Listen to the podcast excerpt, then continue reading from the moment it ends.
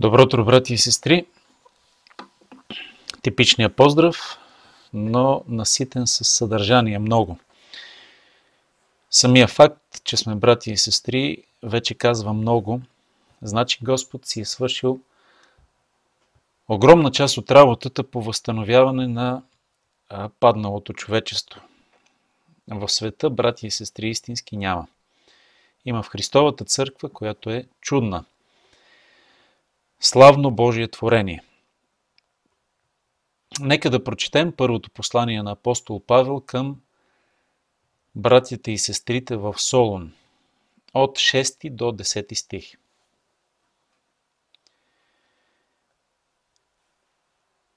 И вие станахте подражатели на нас и на Господ, като сред много скърби приехте Словото с радост, която е от Светия Дух. Така че станахте пример на всички вярващи в Македония и Ахая. Защото Господното Слово бе прогласено от вас не само в Македония и Ахая, но и навсякъде се разчу за вашата вяра в Бога. Така че няма нужда ние да казваме нещо за нея. Защото тези неща се носят веста за нас. Какъв достъп имахме при вас и как сте се обърнали от идолите към Бога, за да служите на жив и истинен Бог. И да очаквате Неговия Син от небесата, същия Исус, когото възкреси от мъртвите, който ни избавя от идващия гняв. Амин.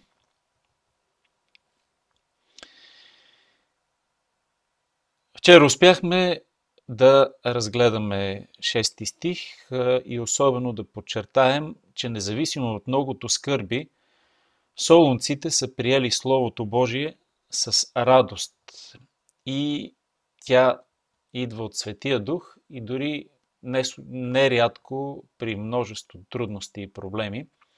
Радостта дори се умножава, защото тя не е резултат от външни обстоятелства, които би следвало да принесат тъга, скръб, дори депресия, ами радост, която идва от Светия Дух, вече настанен, настанил се в сърцата на вярващите.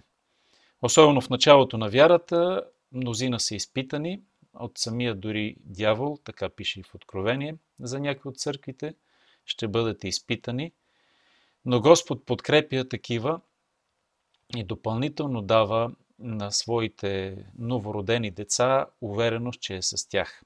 Оттам идва радост, утеха, успокоение и е, удивително претърпяване всред всякакви трудности, хули, нападки, които са неминуеми за вече родения от Бога човек. Кой повече, кой по-малко, според обкръжението, в което се намира, дори бихме казали според Божието допущение. Те станаха, специално вярващите в Солун, подражатели на, на, на апостол Павел и на Господ. И седми стих, който е нов за днес, станахте пример на всички вярващи в Македония и Ахая. Осми стих продължава тази мисъл и ще видим апостол Павел на базата на какво го казва. Той обяснява, защото Господното Слово бе прогласено от вас не само в Македония и Ахая, но и навсякъде се разчу за вашата вяра в Бога, така че няма нужда ние да казваме нещо за нея. Прочетах отново осми стих. Най-логичното обяснение е, че апостол Павел, и това доказва нашето предположение откъде го пише и а, каква е целта на неговото послание. След като е организирал църквата в Солун и там има съответно гонения, преминава през Берия, която не е далеч от Солун, и продължава надолу към Атина. Това са доста път пеш или там с някакви средства, примитивни от онова време. И навсякъде той, разбира се, търси начин, всяко село, село и паланка да изяви Словото Божие. И е удивен как вече чува на много места за вярата на солунците. За вярата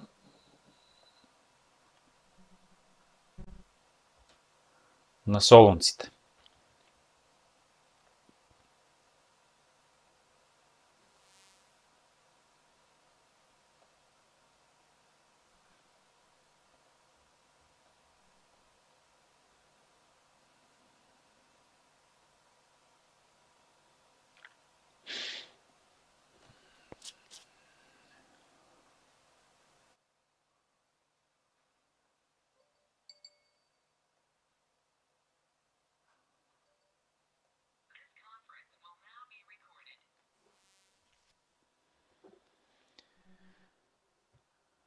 Продължаваме нашето изучаване след кратък, надявам се, технически проблем. Не зная докъде сте чули, затова ще повторя осми стих. Апостол Павел е а, приятно зарадван от това, че където и да отива по пътя си от Солун към Коринт, далеч надолу на юг, навсякъде, казва той, се чува за вярата в Бога на солунците и за това, че те са се обърнали. Това нямаше да се случи, ако не беше а, се случило и другото. И то е, че тези гърци, солунци, след като са повярвали, не са скрили светилника си под леглото или под чиника, а са били високо издигнати, както казва и Господ Исус и призовава всеки един от нас. Високо издигнатия светилник, така че да виждат отдалече светилото всички, които влизат. Това правят именно солунците и Павел казва: Господното слово бе прогласено от вас. Тази дума прогласено е много интересна и тя е и за нас насърчение, защото казва, че това слово буквално се е прогърмяло. Идеята на гръцката дума носи смисъла и на гръм, на трясък, на така един силен шум, който се разнася надалеч. Има така и смисъла и българската дума да прогласиш нещо, да извикаш с висок глас. Така казва и пророк Исаия в петдесет и осма глава. Извикай силно, не се щади. Вярата на солунците е станала явна на всички наоколо, та дори и в цяла Македония. И Ахая, Македония е там някъде около Солун и на север, както и сегашните македонски области. А Ахая е надолу, вече посока Атина и Коринт. Това са тези големи области, където става явно, че солунците са се обърнали към християнството. Апостол Павел се радва на това, че се е случило и той казва: станахте подражатели на нас и на Господ. Станахте пример след това на всички вярващи Македония и Ахая. А примерът е, че те не се скриват, не скриват вярата си, а започват вече активно да я изявяват, така че става явна на всички наоколо. Разчу се за вашата вяра в Бога. Така че дори няма нужда ние да казваме нещо за нея. Това, което Павел казва, е, че къде, почти където и да отидем надолу на юг, вече чуваме, че вие сте по някакъв начин а, станали известни на хората във всички тези региони, което е голяма радост и би следвало да е примери за нас днес, християните, които твърде, твърде малко ни личи, че сме такива и твърде малко чуват околните за това, че сме такива, било от нас, било от други, които са ни, така да се каже, наклеветили, че сме станали християни сме се променили. Солунците не се притесняват да изявяват вярата си със слово и с дело. До такава степен, че Павел използва думата «словото бе прогласено», «прогърмя», «разчу се». Така, това е и причината първите християни да обърнат целия тогавашен свят. Не стоят мирно, кротко, тихо, смирено, до степен на незабележимост. Това с времето става с много християни, Бог да ни пази от тази болест духовна, а всички да разберат, че сме християни. Преди няколко дни на едно обществено място няколко вярващи човека е, бяхме и стана доста явно на околните, че сме християни. Не, разбира се, чрез е, неща, с които сме похулили Божието име, но пък и не се скрихме да не притесняваме околните с нашето присъствие. Дори до степен някои да излязат от едно помещение, след като разказваха мръсни, простете, вицове. Трябва хората да разберат за Господа чрез нашия живот. Девети стих. Защото тези неща сами носят веста за нас. Какъв достъп имахме при вас и как сте се обърнали от идолите към Бога, да служите на жив и истинен Бог. Тези неща, всичко, което е изредено до момента, че а, с голяма увереност, с сила, със Светия Дух приехте Словото Божие и след това го изявявате. И това, както казва и Павел на коринтияните и на други, към които отправя послание, казва, вие сте нашето писмо, написано не с мастило. Вие сте писмото ни, вие сте печатът на нашето служение. И тук Павел го каза по друг начин, всички тези неща носят веста за нас. Какво ние сме направили като е, служители Божии, като мисионери, дошли и при вас, изпратени от Бога. Какъв достъп имахме при вас? Тоест, широк достъп и с отворени сърца приехте Словото Божие. И две неща правите. Това е много интересно и важно. Нека да го чуем. Правите две неща. Първо, или нека да го кажем три, тъй като едното е, е в миналото, а други, второто е в настоящето, а третото е, се отнася до бъдещето. Вие се обърнахте от идолите към Бога, обърнахте се от идолите към живия Бог. Второ, служите на жив и истинен Бог. И трето, очаквате Неговия Син.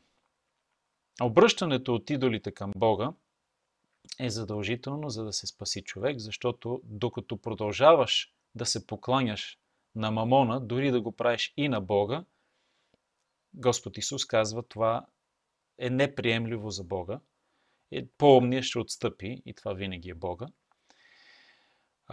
и ще те остави на своя мамон, на своя идол. А идолите са невъобразимо разнообразни като количество и характеристики. Дори и християни, новородени, спасени, продължават с идолопоклонството си, като не изоставят идолите напълно и продължават да си лелеят в а, грешната част от душата.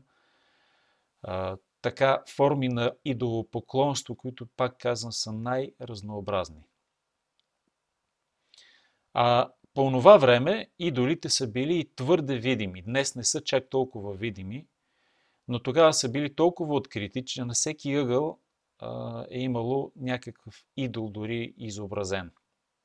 Стария завет, особено книгата на пророк Исаия, много ги осмива тези а, материални изражения на духовния демоничен свят. А, и наистина толкова ниско е паднал човека след грехопадението, че дори да си прави а, от някакъв материал Бог и да му се кланя, без да разбира, да прозира, че това в ръцете му е просто парче дърво. И те са го правили. По онова време, по времето на Павел, на солунците, те са имали видимо изражение. Сатана днес се промени и си преоблече в някои по-невидими форми на идолопоклонство. Но те са се обърнали тогава от идолите към Бога, зарязали са ги като нещо жалко, непотребно, суетно, безумно дори, и вече служат на жив и истинен Бог. И това е разликата, която неведнъж подчертава и Стария Завет между демоничните божества, които имат и материален видим израз в идоли, и живия и истинен Бог. Нарича ги мъртви идоли и жив Бог. Толкова голяма разлика от безкрайните два полюса. Но падналия в помрачение човек, грешник, той не прозира това. Затова и ние неведнъж казваме: жив е Господ, жив е нашия Бог, жив е Той. За разлика, в противовес на мъртвите идоли. Обърнахме се от идолите към този жив и истинен Бог, за да му служим. Обръщането е в миналото, в настоящето е служението. Ние вече служим, вие, солунци, казва Павел, вече служите, и целта да се обърнете от идолите е за да служите и за да очаквате. Две неща. Тези двете са абсолютно задължителни за християнина и днес. И така е било вече две хиляди години, ще бъде още колкото Бог даде до второ пришествие. Две неща прави християнина, след като се обърнал от идолите към Бога. И в тези две неща се съчетава цялата наша християнска деятелност, вътрешен и вътрешен, вътрешен и външен израз, какъвто и да има. Това е да служиш днес и да очакваш. Да служиш на Бога. Християнското служение, да слугуваш, буквално използвана тази дума, е... в нея се съчетава всичко, което ние правим като християни. Ние служим на Бога. Ние вече имаме друг Господар и като послушни слуги казваме, и дано да го правим, и трябва да го правим, дори така ще се израза: на вашите заповеди, Господарю. Нали? Единият аспект от нашите отношения с Бога. Другият аспект е, че сме синове, дъщери с най-топли, близки чувства с Него. Но двете неща не се взаимоизключват, защото в доброто старо време синът и дъщерята са имали такова благоговение към а, своя баща, а, че са го възприемали не само като най-близък приятел и с най-топли чувства, но и като а, господар на дома, на когото те дължат всяко послушание и почит.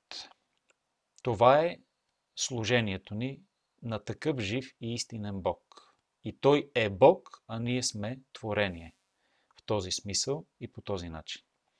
И второто, чрез което ние а, служим на Бога, или по-скоро реализираме нашата вяра, е да очакваме Неговия Син от небесата. Двете неща би трябвало да се допълват и никога да не отсъства едно от двете. Да служиш докато чакаш и да чакаш докато служиш. Винаги а, увереността, че Господ ще дойде, трябва да присъства. Дори някои от притчите на Исус, които Той ясно, категорично наставлява своите слуги и казва, а, разказва за този пример за тези слуги, които стоят и чакат Господаря си да дойде всеки един момент, като през това време дават на време определената храна на другите слуги. Една форма на служение. Това е а, задължително и за всеки един от нас. Ние служим на Бога като вярващи хора всеки ден, по всякакъв начин, който Бог ще ни разкрие, докато чакаме. Във всеки един момент може нашия Господар да дойде, да похлопа на вратата и ние да сме готови да му отворим. И тези две, да служиш и да очакваш, са непрестанно наше занимание на ума, на сърцето ни, на ръцете ни, на цялото наше естество. Да очакваш Неговия Син, но не безплодно, безцелно а, и бездейно, но докато служиш. И второто е, служайки да чакаш. Защото винаги това служение се отцветява, осветява и одухотворява от това усещане за близкото идване на Господа. Павел го казва така: Господ е близо, мараната. Господ е близо и като идване, Господ е близо до тебе, като те наблюдава какво правиш. Това е причината да го правим добре. Чакаме Исус Христос от небесата, не просто е така, да се появи от небитието. Той ще дойде оттам, от там, на където и отиде. Така казват и ангелите. Както го видяхте да се възнася, така ще се и снисходи и отново ще дойде. Бог Отец възкреси Неговия Син от мъртвите, за което добре знаем. И последното, за което днес ще кажем, ще отбележим, че Исус Христос ни избави от идващия гняв. Павел решава да го подчертае тук специално. Исус не само ще дойде от небесата и ще има съд за вярващите, Христово съдилище, за невярващите Христов съд, страшен, но Той ни избави от идващия гняв. Начина, по който го прави, няма никога да ни омръзне да го подчертаваме. Исус Христос, Божия Син, понася целия Божий гняв за греховете на всички хора, живели някога на земята. Страшния Божий гняв, който всички ние заслужаваме, не понесахме ние, но го понесе Божият Син, на когото да бъде слава и благодарност вовеки за това. Идващия гняв ще дойде върху тези, които не са се възползвали и не са оценили жертвата на Исус Христос и не са приели тази жертва а, с благодарност за себе си, за своите собствени души. Такива хора ще ги постигне страшния Божий гняв. Но нас вече ни е избавил и ни избавя от този идващ гняв, защото за тези, които са в Христос Исус, вече няма осъждение Божие. Много ясно послание към римляните обяснява подробно тази прекрасна истина. И когато ние заминем на небесата или Христос дойде да ни вземе, Бог няма да ни срещне с гневно лице, а нашия достъп и пропуск за небето е Исус Христос, който понесе наказанието вместо нас. Наистина на Него, на Него и само на Него слава вовеки да бъде. А на нас благодатен ден да си пожелаем в Божието присъствие, като, подчертавам отново, служим и очакваме.